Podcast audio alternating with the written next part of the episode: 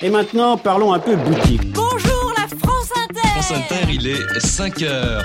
Allô Paris Vous êtes en studio là Oui, excusez-moi, j'étais aux toilettes. Très bien, on vous écoutera. Du coup, j'ai décidé à 8h55, je vous montrerai mes seins. d'une guerre entre deux glands. Oh là là là là. Il y a une ambiance de dissipation dans ce studio. Allô? Ce n'est pourtant pas un crime de porter une pastèque.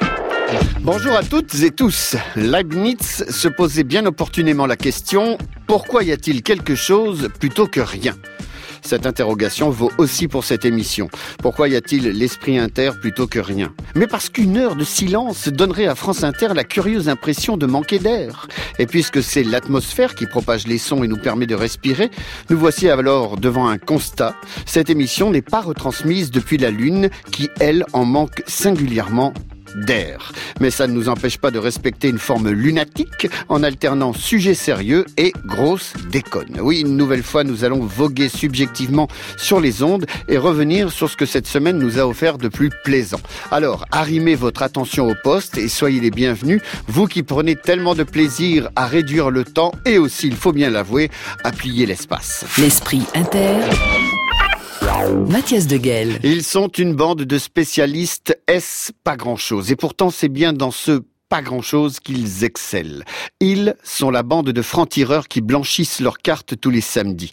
Ils, c'est Pablo Mira et son big band qui n'émettent pas une seule note de musique pendant une heure. En revanche, en revanche, ils portent la plume, ou plutôt le micro, dans la plaie béante de nos exaspérations et de nos névroses. Ils remuent la tronçonneuse dans nos chairs rendues flasques par trop d'oisiveté et nous font réagir en décalant d'un cran le sérieux et les postures adoptées par ceux qui croient tout savoir. Bref, Forceps, c'est le nom de cette blanche carte, Forceps fait bouger les lignes tous les samedis et ne comptez pas sur moi pour vous dire les lignes de quoi.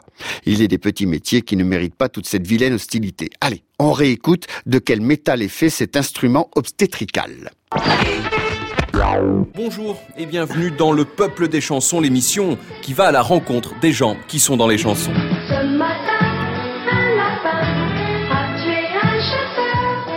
Chasseur. Que note bonjour. Bonjour. Alors vous êtes un lapin, Oui. mais vous n'êtes pas un lapin comme les autres puisque le 5 mars 1978 à 8h, c'est vous qui avez abattu Jean-Philippe Goulard, un chasseur de la région d'Auxerre. Question que note, est-ce que c'était prémédité? Alors déjà, si vous me le permettez, euh, David, euh, vous vous appelez ça euh, un chasseur, moi j'appelle ça euh, un gros enculé. Voilà, comme quoi c'est une question de point de vue. Et puis euh, ensuite, oui, oui, c'était prémédité. J'avais repéré ce gros fils de pute depuis euh, depuis assez longtemps. Et puis un matin, il sortait de chez lui, je l'ai suivi. Et puis euh, puis voilà, bam bam quoi. Puis du coup, il y avait Chantal Goya qui était là, qui m'a dit je vais faire une chanson sur toi. J'ai dit ok. Ce matin, un lapin a tué un chasseur. C'était un lapin qui avait un fusil. Alors Chantal Goya, on vient de l'entendre, le précise, vous aviez un fusil. Oui. Vous êtes beaucoup de lapins à avoir des fusils? Non, on est trois, je crois. Il y a euh, Fifou en Lozère, euh, Canel à Versailles, et puis euh, et puis il y a moi. Quoi. Que note dernière question, est-ce que vous avez tué d'autres chasseurs?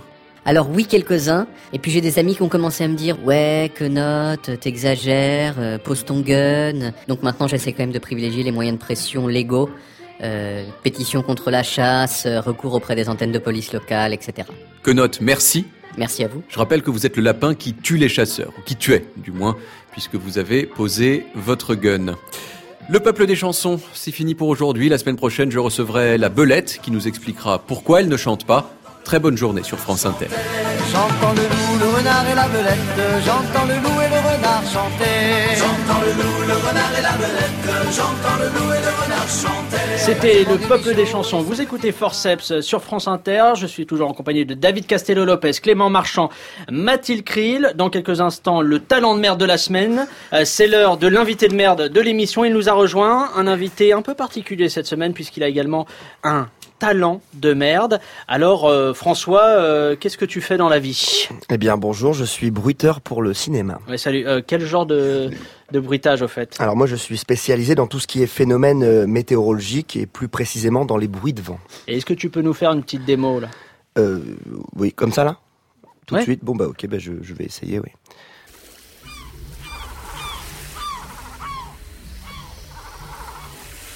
C'est pas mal. Putain, il le fait bien. Bah, c'est pas mal, il le fait bien. C'est qu'est-ce que c'est C'est quoi Pardon. Oui, c'est un vent d'ouest 5 ou 6 nœuds, alors avec une petite houle que l'on entend battre euh, les rochers. Et il y a des mouettes, hein, si je me trompe pas. Oui, il n'y a pas que des mouettes, il y a des cormorans aussi. Et est-ce que tu peux nous montrer euh, comment tu, tu fais pour travailler? Alors par exemple, si je veux faire le vent pour un thriller, disons euh, dans les Ardennes au mois de novembre, je commence par faire une brise euh, du style... euh,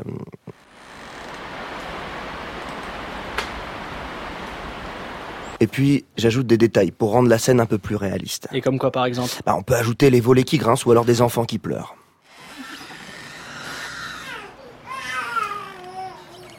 Ah ouais Ouais, c'est remarquable. Ah ouais, Clément C'est moi, il y, a il y a une voiture aussi en fond? Non, ça c'est la camionnette de Michel Fourniret. Ah oui, d'accord, donc euh, plutôt années 80, quoi. Ouais, c'est typiquement le genre de commande pour France Télévisions. François, tu as des modèles? Oui, bien sûr. William Gelson. Euh, évidemment, un très très bon bruiteur. Pas forcément le plus technique, mais c'est lui qui a réinventé le métier. C'est le premier à avoir utilisé sa cavité nasale. C'est ce qui donne cet effet euh, super dynamique. J'imagine, euh, Pierre, vous connaissez William Gilson. Euh, je sais pas si vous connaissez son film, mais au milieu coule la rivière. Ouais. Ah, super Ouais. connu, super Ouais. connu. Et au milieu coule une rivière. Ouais, bah la rivière c'est lui. hein. Euh, le silence des agneaux aussi. euh, il a fait tous les bruitages d'agneaux.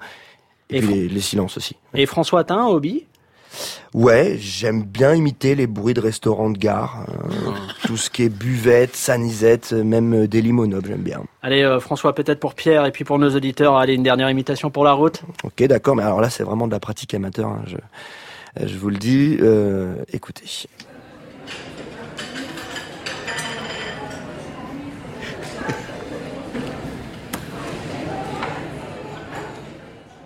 Super. Voilà. Merci François d'être venu. De rien. La semaine prochaine, un autre talent de merde que vous découvrirez. Il s'agit euh, de François Gourin qui est champion du monde d'imitation de bûches. Pierre, tout un programme. Allez, avouons-le, ne nous cachons pas derrière notre petit doigt. Aujourd'hui, être aventurier ne rime plus à grand-chose. Le moindre îlot minuscule est cartographié, alors pensez si le métier d'aventurier est devenu caduque. À moins, à moins que comme le psy Bertrand Picard, vous soyez tenté par l'exploration non énergivore du ciel et de ses frontières. L'aventure aujourd'hui s'appelle Solar Impulse, un géant en fibre de verre qui vole grâce à l'énergie solaire. Oser l'inconnu. C'est en résumé ce que Bertrand Picard a dit au micro de Noël Bréham dimanche dernier à 22h. L'émission s'appelle État d'esprit. Nous sommes l'esprit inter, alors vous pensez bien que ces esprits devaient bien un jour se rencontrer. Récit et humeur d'un authentique aventurier du 21e siècle, c'est à réécouter maintenant sur France Inter. Noël Bréham, État d'esprit, sur France Inter. Le travail avec Solar Impulse, c'était un peu le même que le travail euh, comme psychiatre. C'est de montrer qu'on peut aller beaucoup plus loin que ce qu'on croit, c'est montrer qu'on peut se dépasser soi-même et qu'on peut trouver des solutions pour arriver à vivre mieux. Parce que Solar Impulse, c'est aussi une manière de vivre mieux avec moins d'énergie, pas de gaspillage, des nouvelles technologies propres, des énergies renouvelables. C'est ça le message, c'est un peu une thérapie pour la société, donc je me retrouvais tout à fait là-dedans comme psychiatre. Vous appartenez à la troisième génération, Bertrand Picard, d'explorateurs de la stratosphère et des abysses. Vous êtes vraiment un, un enfant particulier. Quand vous étiez petit, on vous racontait pas des histoires euh, imaginaires, mais des histoires extraordinaires et réelles. C'est vrai. Avec le grand-père qui était le premier dans la stratosphère et le père qui était le premier au fond de la fosse des Mariannes, à 11 000 mètres de profondeur en bathyscaphe, j'ai eu la possibilité de rencontrer beaucoup d'explorateurs, d'astronautes, de gens qui avaient fait des choses incroyables. Et c'était ces histoires-là qui étaient des histoires totalement réelles qui ont bercé mon enfance. Et surtout, il y a eu une abolition complète pour moi de cette notion d'impossible. Parce que quand je lisais un livre sur la conquête de l'aviation, la conquête de l'espace, quelques jours après, je rencontrais les astronautes ou les pilotes dont on parlait. Et je me disais, mais il n'y a pas de différence entre le rêve et la réalité. On a la possibilité de faire beaucoup plus que ce qu'on croit. Parce que c'est vrai qu'on est déterminé par un certain nombre de choses, hein, par notre famille, notre lieu de naissance, nos gènes, etc., ce qu'on reçoit comme enfant. Mais avec ça, on peut faire beaucoup plus que ce qu'on croit. Tout le monde? Tout le monde peut faire beaucoup plus que ce qu'il croit. Mais parfois, c'est simplement arriver à faire des études, alors qu'on est dans un pays où on est d'un niveau social où on peut pas faire d'études. Mais il y a des gens qui y arrivent. C'est ça leur aventure à eux. Pour d'autres, ça va être d'arriver à trouver un meilleur métier ou arriver à nourrir leurs enfants. Pour d'autres, ça va être de faire une carrière politique. Pour moi, ça a été de faire le tour du monde en ballon et ensuite en avion solaire pour montrer ce qu'on peut faire avec les technologies propres à l'époque des changements climatiques. Tout ça, c'est fondamental de le ressentir. C'est-à-dire qu'il ne faut pas essayer de faire des choses qu'on va pas pouvoir atteindre.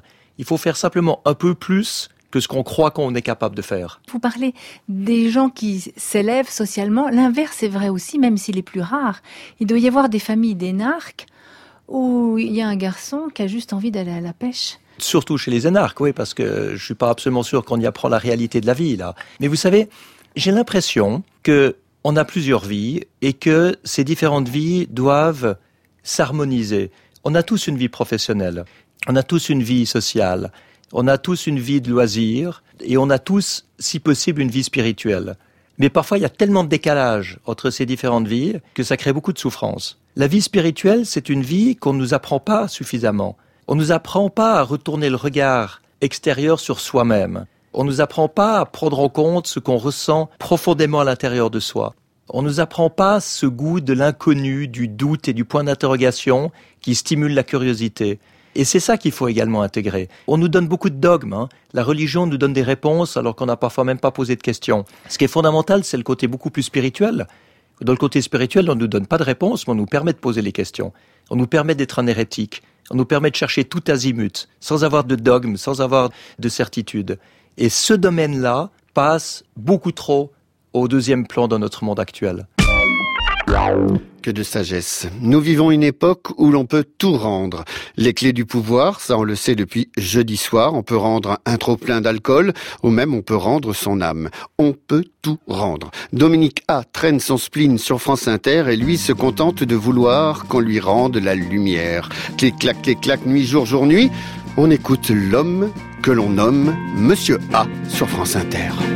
On voit des autoroutes, des hangars, des marchés, de grandes enseignes rouges et des parkings bondés. On voit des paysages qui ne ressemblent à rien, qui se ressemblent tous et qui n'ont pas de fin. Rendez-nous la lumière, rendez-nous la beauté. Le monde était si beau et nous l'avons gâché. Rendez-nous la lumière, rendez-nous la beauté. Si le monde était beau, nous l'avons gâché. On voit de pleins rayons de bêtes congelées, leur peur prête à mâcher par nos dents vermillons. On voit l'écriture blanche des années empilées. Tous les jours c'est dimanche, tous les jours c'est prier. Rendez-nous la lumière, rendez-nous la beauté. Le monde était si beau et nous l'avons gâché. Rendez-nous la lumière, rendez-nous la beauté. Si le monde était beau, nous l'avons gâché.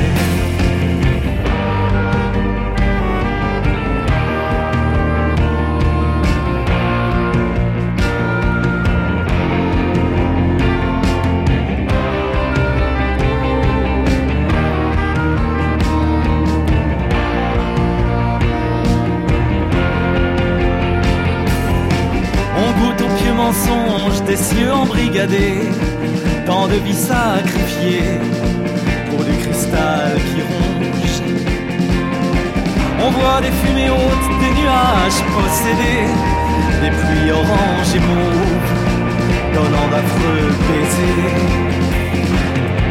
Rendez-nous la lumière, rendez-nous la beauté, le monde était si beau et nous l'avons caché. Rendez-nous la lumière, rendez-nous la beauté. Si le monde était beau, nous l'avons caché.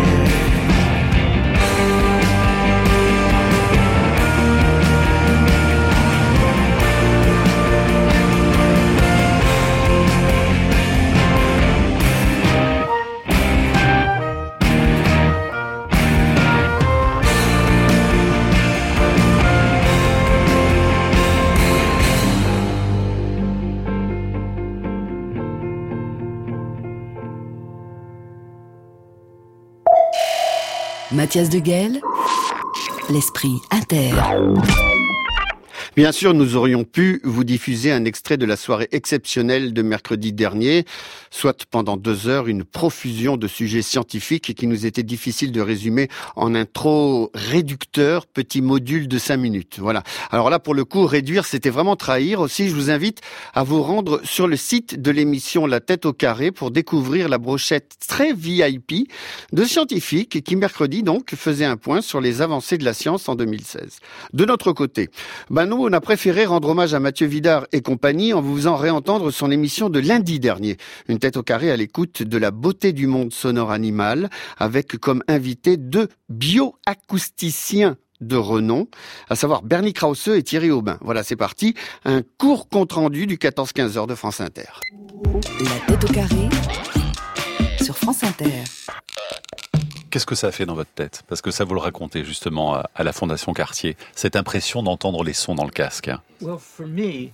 To hear the sounds in my headsets was very relaxing. Entendre les sons dans un casque, c'était très uh, relaxant. because I have a Parce terrible que, case of attention deficit Vous savez, j'ai un problème euh, d'attention, Uh, concentrate un déficit de l'attention. Je ne peux pas concentrer longtemps. C'est très très difficile pour moi a de me concentrer sur un seul sujet. Et je suis très dyslexique.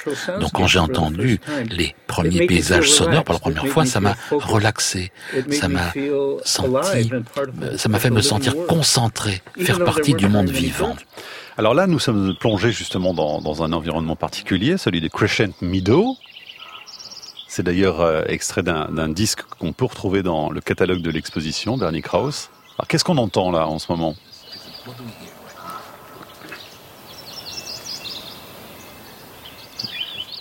Well, we're definitely hearing crows, and we're def- euh, Il y a certainement des corneilles yeah, and we're hearing a et on habitat entend that un is habitat um, in the Sierra Nevada mountains, qui est dans les montagnes de la Sierra Nevada. and it's a early morning sound, Et c'est un son de la matinée, très tôt le matin, and it's absolutely magical et c'est totalement magique. because everything fits together. Parce que tout fonctionne ensemble.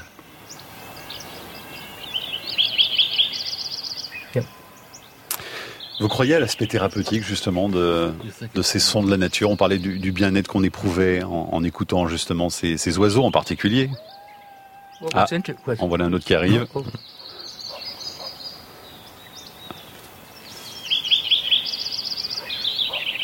It's a coyote. Qu'est-ce que c'est? On entend un coyote, enfin ouais. c'est pas l'oiseau, mais on entend l'animal, Ouais, le ouais. coyote. And there is a pileated, pileated woodpecker. Et là, il y a un pivert.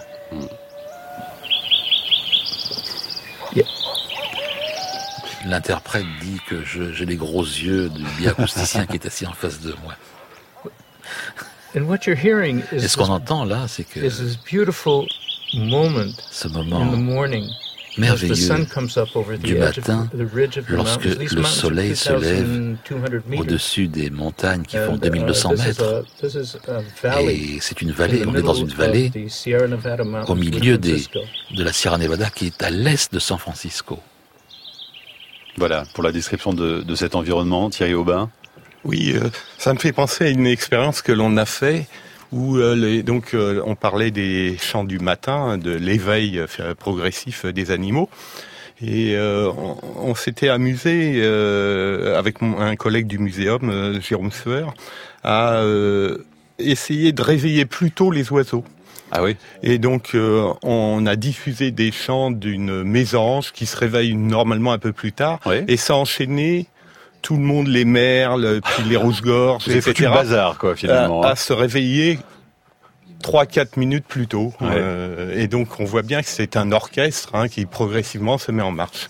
On peut parler d'une écologie des, des paysages sonores, au fond, c'est ça hein, ce que vous faites. hein. Yes, it is. Um, Tout à and, fait. uh, Vous savez, j'étais très um, influencé par the idea une phrase du of Petit Prince. what's invisible, L'idée que um, ce qui est, euh, uh, what's essential is ce qui est essentiel est invisible à l'œil. And this is really important. And C'est ce also que dit le renard dans le Petit Prince. Et ce que euh, le paysage sonore us nous dit, c'est um, informs religion. For ça instance, when we informe ce qui se passe sur la religion. Lorsqu'on est, par exemple, we plus listen près to du monde naturel, on écoute les sons de la nature et on the y pense comme étant euh, des esprits. C'est l'origine de la religion. On écoute, on entend les liens entre les sons des oiseaux, les mélodies et leur interaction entre oiseaux, et on a créé la musique parce qu'on imite. Ça informe tellement d'idées de la philosophie, de la littérature humaine. Tout cela se mêle dans le paysage sonore à travers cette narration. Voilà, toute l'équipe, vous l'imaginez, toute l'équipe du consortium L'Esprit Inter se joint à moi pour souhaiter un excellent dixième anniversaire à toute la bande de la tête au carré. Bon, alors c'était mercredi dernier, c'était la Java, vous l'imaginez aussi, dans les couloirs de France Inter. Tout le monde se fichant des pains dans la tronche, des bourpifs et autres mornifles en pleine face pour littéralement avoir une tête au carré et ainsi rendre fervent hommage à l'œuvre de Mathieu Vidard. Même Daniel Morin, figurez-vous, était sensible à l'événement et célébrait cette commémoration à l'antenne comme il se doit. Ainsi, il nous gratifiait d'un compte-rendu quart d'heure par quart d'heure et nous décrivait les effets d'une écoute prolongée de la tête au carré sur sa psyché. Mais mercredi dernier, nous célébrions aussi un autre grand de France Inter, un immense dont je lui laisse la primeur de la proclamation. Résumé en trois minutes de la journée de mercredi, c'est tout de suite et c'est au poil. France Inter. Le 5-7. Il est 7h03, Daniel Morin, ça ne vous a Mhm. pas échappé, ce sera une journée très chargée sur France Inter. C'est vrai, Eric, à vous non plus, rien n'échappe. hein. Vous êtes le vigile du planning du service public. En ce 30 novembre, l'émission cultissime La tête au carré, animée par le charismatique et sexy Mathieu Vidard, fête ses 10 ans. La tête au carré, l'émission d'un gars intelligent, entouré de génie, que quand tu l'écoutes, tu fais waouh, que quand c'est fini, t'es incapable de répéter ce que t'as cru comprendre. Avec la tête au carré qui commence à 14h, tu te sens moins bête à 14h15, tu te crois malin à 14h30, t'as l'impression d'être brillant à 14h45 et à 15h, tu redeviens con. Je me souviens de l'émission d'il y a 15 jours, Comment lutter contre l'illettrisme, une émission qui m'avait donné plein d'espoir. Puis j'ai croisé Augustin Trapenard dans le couloir qui disait à ses assistants "Eh, vous faisiez quoi ce soir? Là, je me suis dit, c'est pas gagné, Mathieu Vidard, c'est pas gagné, c'est vrai, mais, mais continue, Mathieu. Si tu arrives à nous rendre moins cons pendant une heure, c'est déjà énorme. Allez, encore dix ans. Vive la tête au carré. Ah, ben, il a raison. Hein. Et aujourd'hui, en ce 30 novembre, c'est aussi, c'est aussi la Saint-André. Du coup, tout le monde s'est mobilisé pour souhaiter une bonne fête à Dédé Manoukian. Manoukian, le satire mélomane velu qui travaille deux fois deux minutes par semaine sur France Inter. Ici, tout le monde l'aime, le Dédé. Et alors, je vous parle, la directrice de France Inter est en train de se faire faire un brushing pour l'occasion. Bon, ça va prendre du temps, hein, vu sa nature capillaire contrariée. Elle était chez un rôtisseur. Oui, c'est comme ça. Le cheveu de Laurence ne sèche et ne frise qu'à plus de 600 degrés. Bref, aujourd'hui, c'est jour de fête pour notre Dédé. Dédé Manoukian, petit migrant arménien, regard de lutin lubrique, arrivé en France vêtu de guenilles en provenance des faubourgs malsains d'Erevan. Il est recueilli par Liane Folly qui le séquestre, lui donne à manger, le lave, l'épile, abuse de lui pendant plusieurs années. Puis Dédé réussit à s'échapper de la cave de la chanteuse et intègre la radio en tant que réfugié politique et sanitaire. Il y est bien, il devient petit à petit une vedette, laissant traîner sur les ondes sa voix magnétique de narrateur philosophe pic musical, s'intéressant au monde et à ses instruments les plus chiants. Instruments dont personne n'a rien à foutre, comme la sitar qu'on entend en ce moment même. Le sitar, je crois d'ailleurs. Moi, j'ai vérifié, c'est là. Bonne fête à toi, Dédé, avec qui par le passé j'ai un temps travaillé dans la joie et dont je garde d'excellents souvenirs festifs et quelques restes de maladies honteuses. Alors, quel rapport me direz-vous entre la tête au carré et André Manoukian? Eh bien, comme quoi, on peut très bien relier le poil et l'esprit. Lui aussi en est la preuve vivante. Celui qu'on surnomme le cerveau de l'info, l'épilation intégrale de l'actu, la science de l'interview, Patrick Chewbacca Cohen, qui à 8h20 recevra Mathieu Vidard pour parler vivisection et hachis parmentier. Mais oui, mais il y a que ça des émissions qui rendent intelligent sur France Inter. Beaucoup moins poilu que Daniel Morin, je vous le signale. hein. Faut voir la photo et les Et vidéos. Ouais, très bien. Ça faisait longtemps. Ça faisait longtemps que tout, sauf les filles, ne s'était fait entendre sur l'antenne de France Inter. Heureusement, nous sommes là et nous allons tout de suite, immédiatement, sans attendre, sur le champ, corriger le tir. C'était en 1994 et à l'époque, Missing envahissait les ondes. Voici Everything But the Girl. I step off the train. I'm walking down your street again past your door. But you don't live there anymore. It's years since you've been there.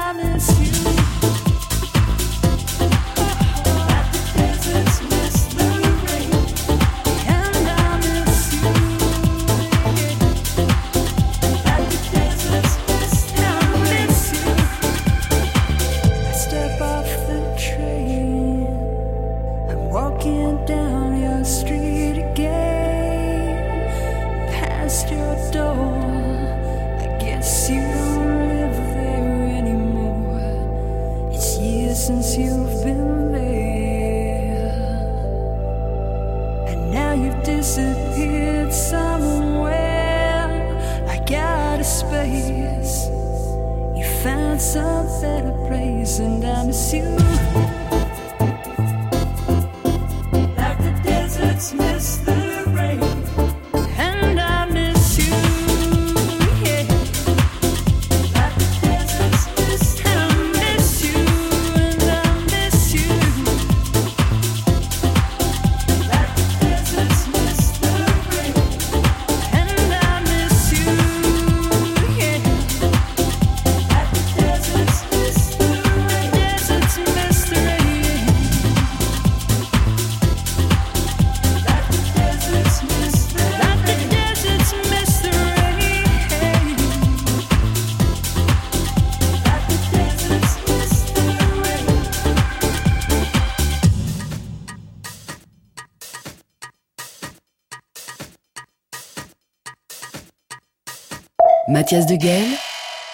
L'esprit inter.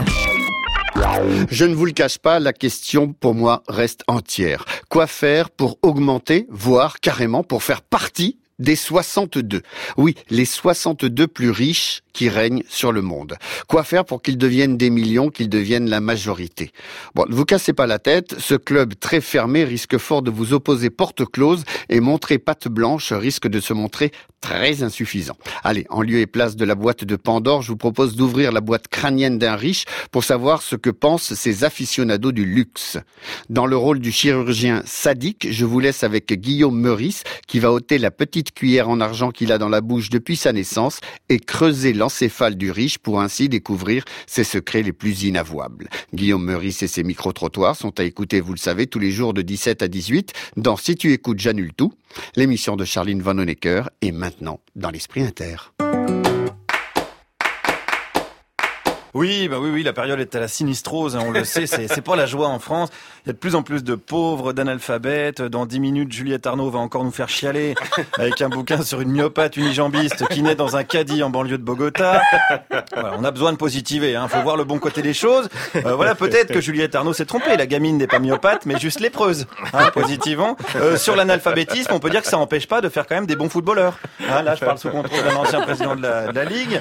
Positivons, mais en ce qui concerne les pauvres, on peut dire, il y en a de plus en plus, certes, mais il y a de plus en plus également de très très riches en France et partout dans le monde. Positivons. Et d'ailleurs, spécialement pour eux, avait lieu ce matin un grand colloque sur le luxe. J'y suis allé pour savoir pourquoi les Français avaient un problème avec les riches. Je pense qu'on a, on a, on n'a pas une- un problème avec les riches, on a un problème avec l'argent. Les, les Français ont historiquement une relation à l'argent qui est compliquée, que vous soyez riche ou pauvre. Voilà, les pauvres, rassurez-vous, les riches ont des problèmes aussi avec l'argent. Alors c'est pas le même type de problème. Euh, flûte, Marie Chantal, le coffre-fort est plein. Euh, merde, j'ai glissé sur mon relevé de banque des îles Caïmans. Bon, problème de riches, mais problème quand même. Hein, voilà. Alors pourquoi cette haine euh, Que leur vous les pauvres? Parce qu'on n'a pas forcément toujours une euh, éducation financière. Et c'est vrai qu'en France, on n'a pas cette formation. Et on, cette frustration peut créer un, un sentiment de frustration par rapport à ceux qui ont réussi alors qu'on ne nous a pas donné la chance. S'il y avait une meilleure éducation, les pauvres supporteraient plus les riches.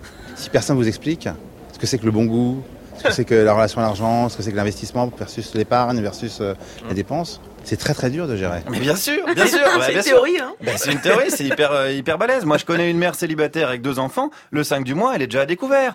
Parce qu'elle sait pas gérer son RSA. Hein, donne un RSA à un riche. Bah, il va pas tout claquer au Lidl. Il va prendre des actions chez Lidl. Parce qu'il il sait gérer. C'est une bonne gestion. Hein, Qu'est-ce qui est intéressant, tiens, dans l'argent? Ce qui est intéressant, c'est pas l'argent, c'est de le dépenser. Et le luxe, c'est le meilleur endroit pour dépenser son argent. Ah, vous trouvez? Ah oui, c'est un endroit où tout est beau. Ah, moi, j'ai déjà vu des trucs de luxe pas très beaux. C'est vrai, c'est vrai, là, vous me piégez énormément. Euh, pourquoi je trouvais ça le luxe, c'est bien. Dans les photos, les filles sont toujours jeunes. Hop, hop, hop, hop, hop, hop, hop, attention, parce que là, c'est pas le moment. David Hamilton vient de se suicider, c'est un petit peu chaud pour dire des trucs comme ça. Hein, D'ailleurs, il est pas passé par la case prison, hein, David Hamilton. Roman Polanski, lui, il reçoit des Césars, carrément. Hein, donc, s'il y a des violeurs qui nous écoutent, bossez l'artistique, les mecs. Émile Louis, il aurait été chanteur de country, bah, il serait peut-être en tournée en ce moment, d'accord? Alors, revenons à notre sujet du jour, quand même. Pourquoi les Français n'aiment pas les riches? Ah, parce qu'ils se trompent, parce qu'ils doivent être jaloux, peut-être. Vous pensez que c'est de la jalousie? Ah oui, on voudrait tous pouvoir pouvoir euh, dépenser et vivre euh, de manière... euh, le, le riche est un idéal. Donc après, on peut se dire, ah, je ne pourrais pas atteindre cet idéal, donc autant le haïr, ça me donne une bonne raison d'exister. Et ben voilà, le pauvre est comme ça. Il a besoin de haïr pour exister, tandis que le riche est amour. Ça, c'est de la philosophie, je suis désolé. Bon, c'est plus du BHL que du Socrate, mais c'est de la philo quand même.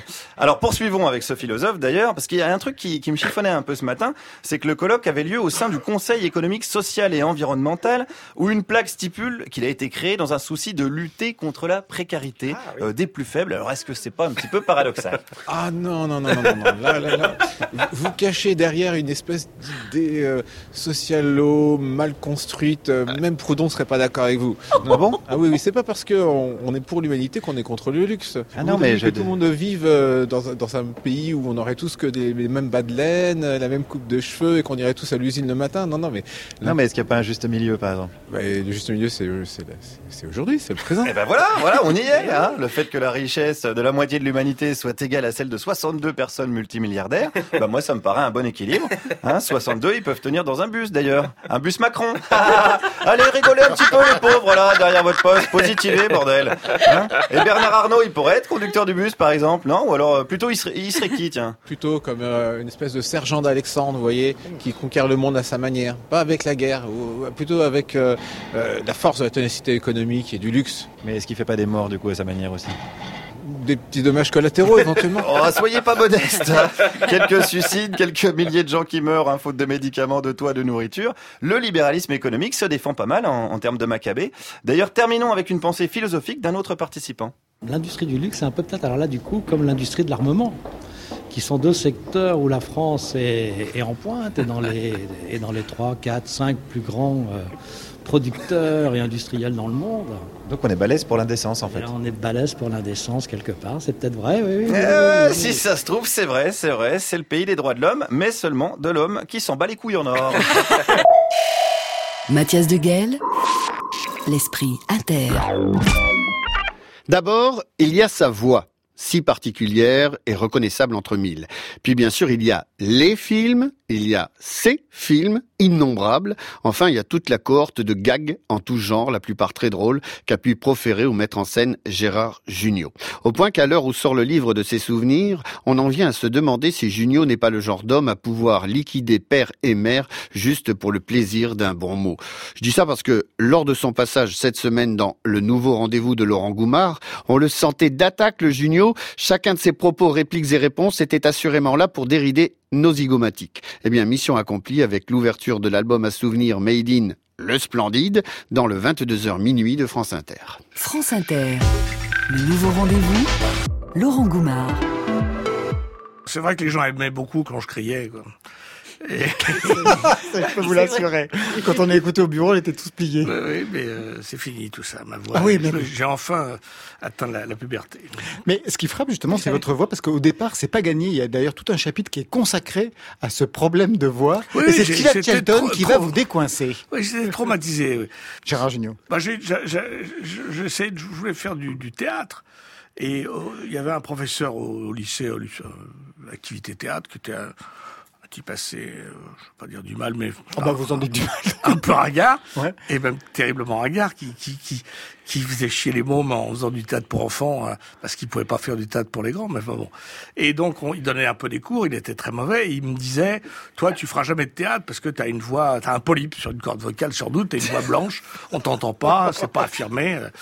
Et donc j'étais été traumatisé par par par cette voix et, justement quand Silla Shelton avant qu'on prenne des cours est venue nous donner des cours euh, est venue faire une conférence au lycée je, je la chope devant la, la, la grille du lycée. D'ailleurs je euh, je, je m'en souviens comme comme si c'était hier. Et je lui dis voilà j'ai- j'aimerais faire du théâtre mais je crois que je pourrais pas parce que j'ai un polype sur les cordes vocales et, et elle me dit pardon je l'ai pas entendu excuse-moi j'ai un, j'ai un polype sur les cordes. Pardon, excusez-moi, je suis un petit peu. J'ai un polype sur les cordes. Par- Excusez-moi, je suis vraiment âgé. je- J'ai un polype sur les cordes vocales. Et elle me dit, vous n'avez pas, de polype, vous êtes timide. c'est comme ça que ça a démarré.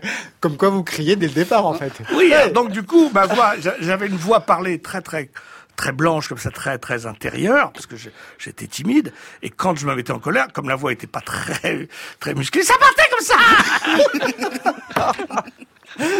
Et il y a un film fantôme, dont je ne connaissais même pas l'existence, un film qui n'a pas existé, qui est Drive Away. Oui. Qu'est-ce que c'était que ce film? La période américaine de Gérard Jugnot. Non, bah c'était après les, les, les Bronzés 2, c'est après le les Bronzés Fondinsky qui n'avait pas été un succès euh, du tout. Ça a été un truc assez décevant. Euh, notre producteur Yves Rousserrois a, eu l'idée qu'on fasse un film euh, aux États-Unis parce que le dollar était à, à deux et quelques. Enfin, c'était vraiment très intéressant. Et donc, il nous a offert un, un- voyage. Et on est parti, Thierry, Christian et moi, tous les trois. On a, on a traversé les États-Unis à, à la fois en, en avion, en, en bateau, en, en, en, hitchhiking, en, Oui, oui, stop, du stop. en Greyhound, en train, enfin en avion. Et on avait eu cette idée de Drive Away. En fait, c'est un truc qui existe, qui existait, c'est-à-dire que les, les gens de la côte, les gens assez riches de la côte est, faisaient traverser leur voiture pour aller à Los Angeles, mais comme ça les, les gonflait de faire six heures de six jours de, de Ils payaient quelqu'un pour ils le faire. payaient un môme, Voilà.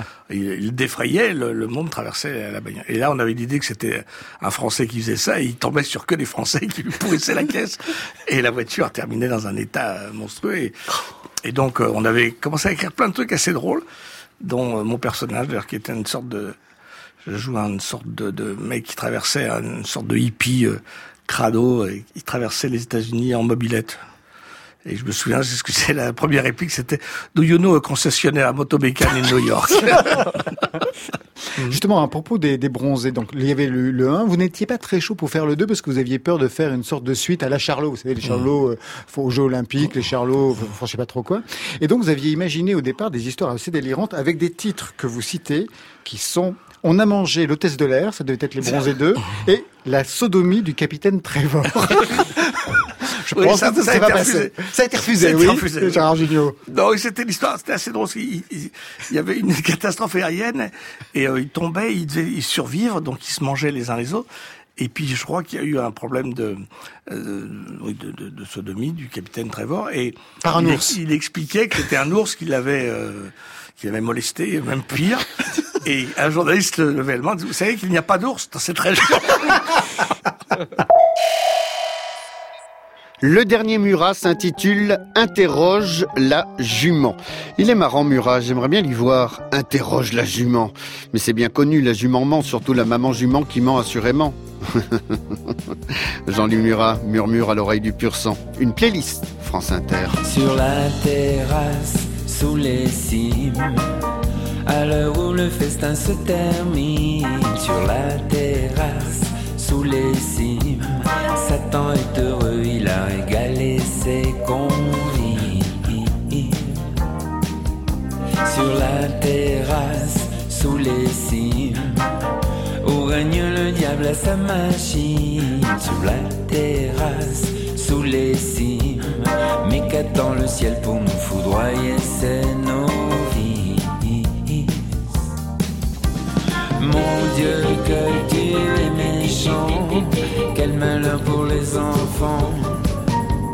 Non, tu manques de jugement, interroge la jument.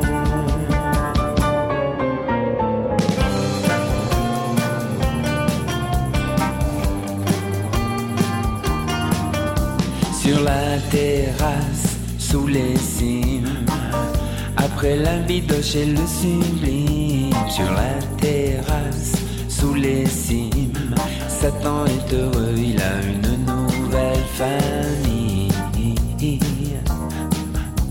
Sur la terrasse, sous les cimes, où le tout moderne s'agglutine. Sur la terrasse, sous les cimes, Satan est heureux, il ouvre une nouvelle Mon Dieu, que tu es méchant, quel malheur pour les enfants. Non, tu manques de jugement, interroge la terrasse.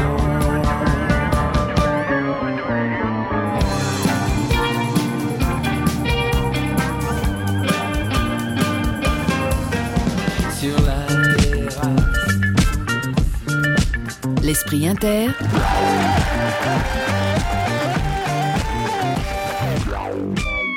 Mathias de Guel. Maintenant qu'on sait qu'Hollande ne se représente pas, eh ben, reste à savoir qui mettre à sa place. Ben, moi, je vous propose Jean-Pierre Mocky. Vous allez l'entendre, Mocky est connu de presque tout le monde. Il est copain avec les acteurs français, copain avec les réalisateurs américains, copain avec les Noirs, et en Espagne, il connaît très bien Aldo. Oui, Aldo. Aldo Movar, le réalisateur de Talent Aiguille. Bref, c'est décidé, je vote Moki. Non, plus sérieusement, il y a un petit problème avec Moki tout de même, c'est cette propension à revêtir cette forme de déséquilibre psychique caractérisée par une tendance à la fabulation, au mensonge et à la simulation. Oui, je sais, c'est la définition de la mythomanie, mais après écoute de ce qui arrive, je vous serai, j'en suis sûr, converti à la parole de Moki de mytho. Et si vous vous demandez comment se chasse l'oiseau Moki, la réponse est le matin à 9h10 à grand coup de boomerang lancé avec désinvolture par l'élégant Augustin Trapenard.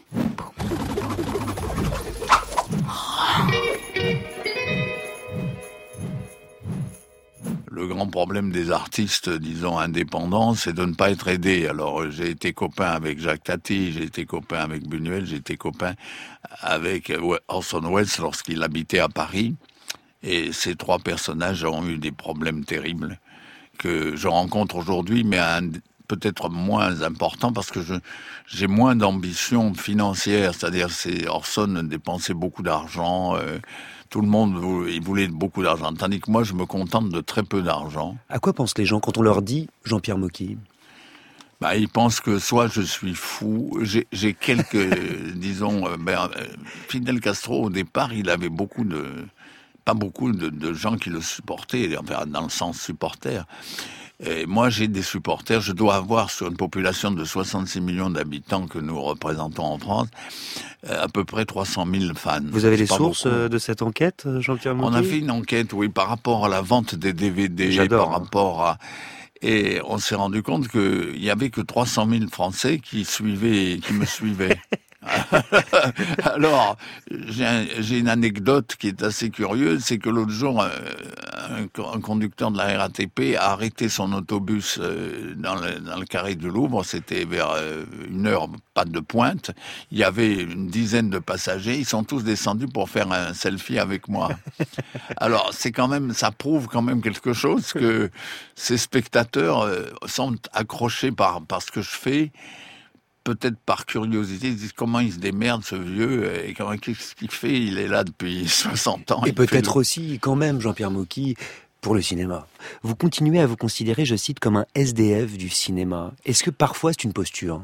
J'aime beaucoup, je veux faire un film sur la SDF avec Clint Eastwood parce Ah bon que je suis très ami avec Clint Eastwood et j'espère pouvoir le faire bien qu'on nous considère tous les deux comme deux vieux cons puisque Clint a 87 ans et moi j'en ai 83 donc qu'est-ce que c'est que ces deux vieux qui veulent tourner? Vous aimez bien être dans la marge, vous aimez bien déranger, provoquer, tacler, dire tout ce que vous pensez, Jean-Pierre Mocky. Oui, oui, parce que j'ai toujours été, dès, dès le lycée, dès l'école, euh, j'ai toujours euh, gueulé après les gens. Et que ce soit les professeurs, les directeurs. Je sais qu'au Conservatoire d'art dramatique de Paris, pour lequel je fais un film en ce moment avec Belmondo. Bah, dis donc, vous faites plein de films, Jean-Pierre. En ce moment, vous faites plein de films, là. Oui, je fais Ouais. justement pour la 5, euh, je fais un film sur le Conservatoire de Paris, ce qui m'a donné l'occasion de revoir Belmondo, Claude Rich, euh, Rochefort et toute la bande. Parce que les gens bien pensants, euh, tout de, vous savez, les grosses sociétés comme Gaumont, etc., sont des gens très, très polissés, très. Alors, ils me prenaient pour un affreux Jojo. Ils disaient, Ah, celui-là, faut pas le fréquenter. C'est, un, c'est un révolutionnaire. C'était déjà, alors en c'était je suis devenu un- une légende. Alors déjà au départ, parce que j'ai fait le film Solo, qui a été le seul film sur le sur mai 68. euh, car personne n'a voulu. Euh, et si j'ai joué le rôle, c'est parce qu'Alain Delon avait peur euh, que politiquement ce soit euh, dangereux de faire un film sur mai 68. Et ce qu'il y a d'extraordinaire, c'est que les Noirs, euh, c'est une population qui m'aime. C'est-à-dire, alors là, c'est Ah. Vous avez une autre enquête, là, J'ai fait une enquête. Je me suis dit pourquoi il y a autant de noirs dans mes films. J'aimerais bien connaître l'Institut de sondage quand même. hein, parce- ah oui, parce que c'est curieux, vous rentrez dans une salle et vous voyez que vous avez beaucoup de noirs. Vous dites, mais pourquoi? Et ces gens viennent spécialement voir mon film Eh ben, c'est parce qu'on a une communication avec ces gens qui sont des révolutionnaires nés, ils ont toujours des problèmes dans leur pays, ils se battent sans arrêt, etc. Et donc, ils se sont retrouvés.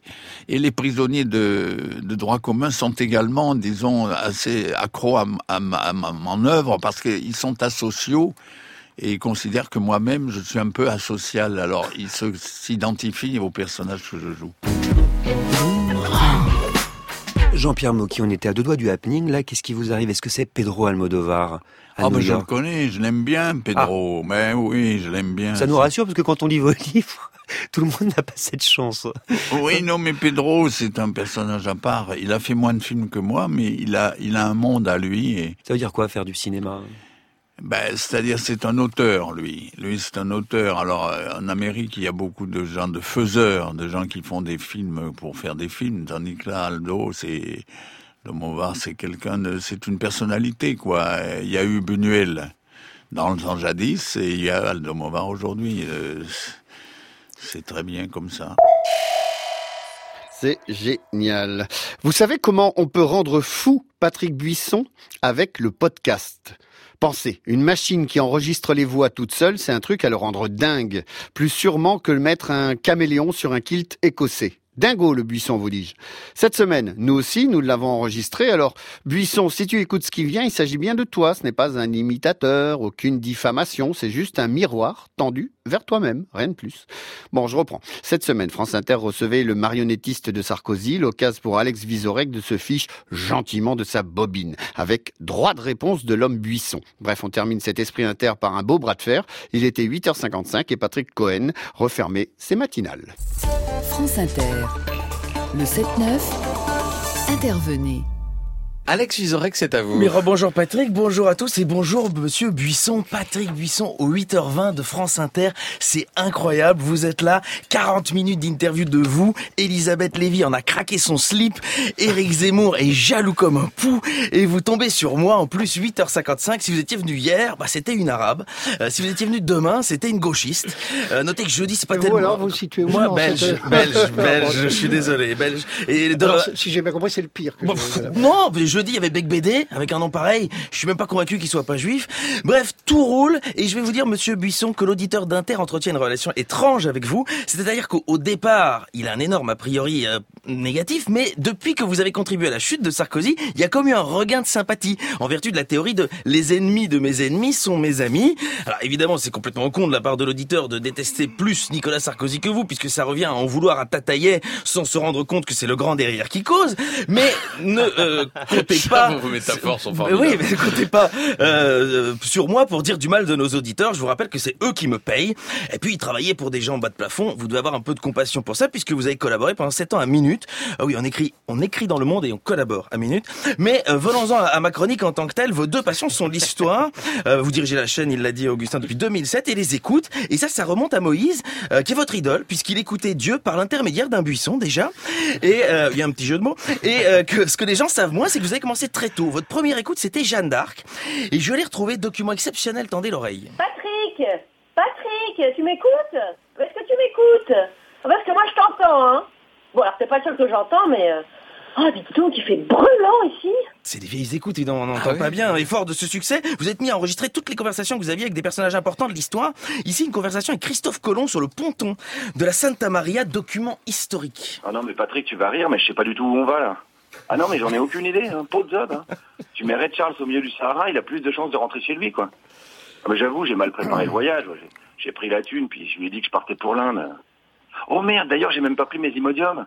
Oh, je suis con, si on arrive vraiment en Inde, faut pas que je boive de l'eau du robinet, moi. Patrick, t'as ma de voix au moins, là. T'irais par où, toi? À droite, ouais, bah oui. Non, mais laisse tomber, dès qu'on te demande un truc, tu réponds à droite. Document exceptionnel, moment d'histoire, évidemment. On avance dans le temps. Louis XVI. Vous êtes avec lui et son épouse le matin du 21 janvier 1793. Patrick, je te cache pas que je la sens pas cette journée. hein. Je sais pas, il y a un pressentiment, j'ai comme un mal de tête, mais je sens que ça pourrait passer, mais, mais pas forcément pour les bonnes raisons, tu vois. Ah, puis elle qui pige rien, mais pourquoi j'ai pris une Autrichienne? Ich sage, es ist ein Scheißtag. Elle pige toujours pas, mais ça doit être mon accent prussien. C'est émouvant quand même tout Ouais, ça. ouais. Euh, mais vous voyez, ton- tous ces témoignages sont historiques et je dis ça parce que les gens n'ont pas toujours compris que vos écoutes c'était pas de la parano, mais c'était bien un devoir de mémoire. Dernier extrait, le maréchal, on est en août 45. Patrick, mais qu'est-ce que j'ai été con hein? Maurice et moi, on est passé complètement à côté, là. Tu vois, je vais te dire. Il y a une leçon que l'histoire doit retenir, c'est plus jamais personne pense comme nous. Ouais, c'est émouvant. On se trompe sur les gens et puis voilà, c'est bien qu'on remette ça euh, au goût du jour. Euh, je finis juste, Patrick, vous me permettez, parce que quand j'ai rencontré Michel Platini, je lui ai demandé une dédicace sur mon ballon de foot de jeunesse. Monsieur Bisson, je vous ai amené euh, mon premier dictaphone et si vous pouvez me le dédicacer, bah, Alors, ça me toucherait énormément. Écoutez, moi j'apprécie beaucoup. J'imagine la jubilation de, du- des auditeurs de, de France Inter.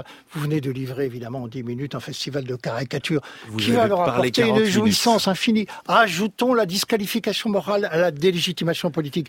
Hier, les commissaires politiques étaient des types sinistres qui prononçaient les peines de mort sur le ton de la gravité. Aujourd'hui, c'est la dérision. Vous êtes sympathique, c'est drôle. Le bourreau rigole. Voilà. Et puis, la sentence quand même est toujours la même. On disqualifie moralement celui que l'on veut délégitimer politiquement. Je ne me reconnais en rien dans cette euh, caricature. Très drôle, très drôle, mais euh, qui montre bien d'ailleurs euh, l'esprit dans lequel euh, tout ce que je peux dire et faire est abordé, c'est-à-dire jamais sur le fond, toujours sur les procédés ou les méthodes. Euh, ça se passait comme ça dans l'Union soviétique. Ils étaient beaucoup moins drôles que vous. Je suis pas sûr qu'on me laissait parler et je suis pas sûr qu'on me laissera rire encore longtemps Et, si c'est comme ça. et- on n'a pas de mort, nous. Les bourreaux ne tuent vrai. personne chez nous. Et en plus, on a plus parlé du fond. euh, C'est Patrick vrai, Buisson. c'est vrai, La ne cause du peuple, euh, l'histoire inattendue de la présidence Sarkozy chez Perrin. IT Missa Est. Si cette émission avait été, je sais pas moi, un escalier par exemple, on pourrait dès lors dire que la première marche a été façonnée par Marie-Annick Rimbaud, qu'il a été colimaçonné par Christine Kern, il a été musicalement dévalé par Jean-Michel Montu, et puis lui a préféré prendre l'ascenseur, c'est Vincent Godard qui officiait cet après-midi. Les renseignements et tous les ingrédients de l'Esprit Inter sont à retrouver sur notre page web via franceinter.fr avec à votre disposition les originaux des émissions échantillonnées pendant cette heure. Après le flash, vous avez rendez-vous avec le show futuriste de Dorothée Barba. C'est demain la veille avec au menu du jour une interrogation vive. Nos nuits seront-elles plus belles que vos jours? Beau programme. Moi je vous remercie de nous avoir reçus. Je vous donne rendez-vous dimanche pro à 16h. Bye bye.